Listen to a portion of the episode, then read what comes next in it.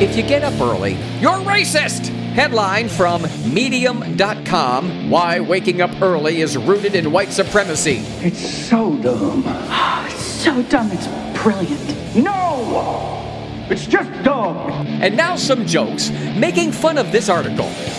Boss, I can't be here on time. I'm fighting racism. There's a CPT joke in here somewhere. I just know it. Can I help you, sir? Yes, I'm looking for a new alarm clock. Get out of my store, you racist. And remember, the early cracker gets the worm and steals it from the person of color. Give me back my worm! I demand worm reparations! He was making fun of white people, like how we talk funny and we don't have any butts. Coming soon, how blinking is rooted in lynching.